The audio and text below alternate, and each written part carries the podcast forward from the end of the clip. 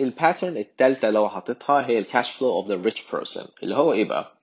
ال rich person دوت آه عمل حاجة مختلفة. بدأوا بدأ يشتري أو تشتري assets real estate stocks bonds آه يألف كتاب وباعه. عمل website وال website ده شغال عمل شركة والشركة دي شغالة.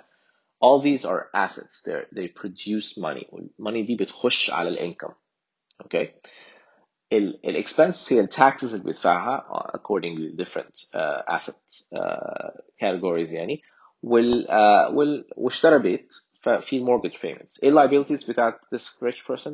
ال mortgage أي loan واخدها تانية uh, ممكن يبقى investor loans عشان يشتري real estate مش عارف credit uh, cards بيستعملها عشان يجمع منها points أو يعمل بيها كذا مش عارف إيه بس بيدفع. uh, على طول فما عندوش كريدت كارد ديت كبير بس هي it's, it's still a liability يعني ان هو لازم يدفع الحاجات ديت بس in all الاسيتس بتاعته بتproduce more of the money which gets channeled into the income statement فده ال rich person ده ال cash flow pattern بتاعته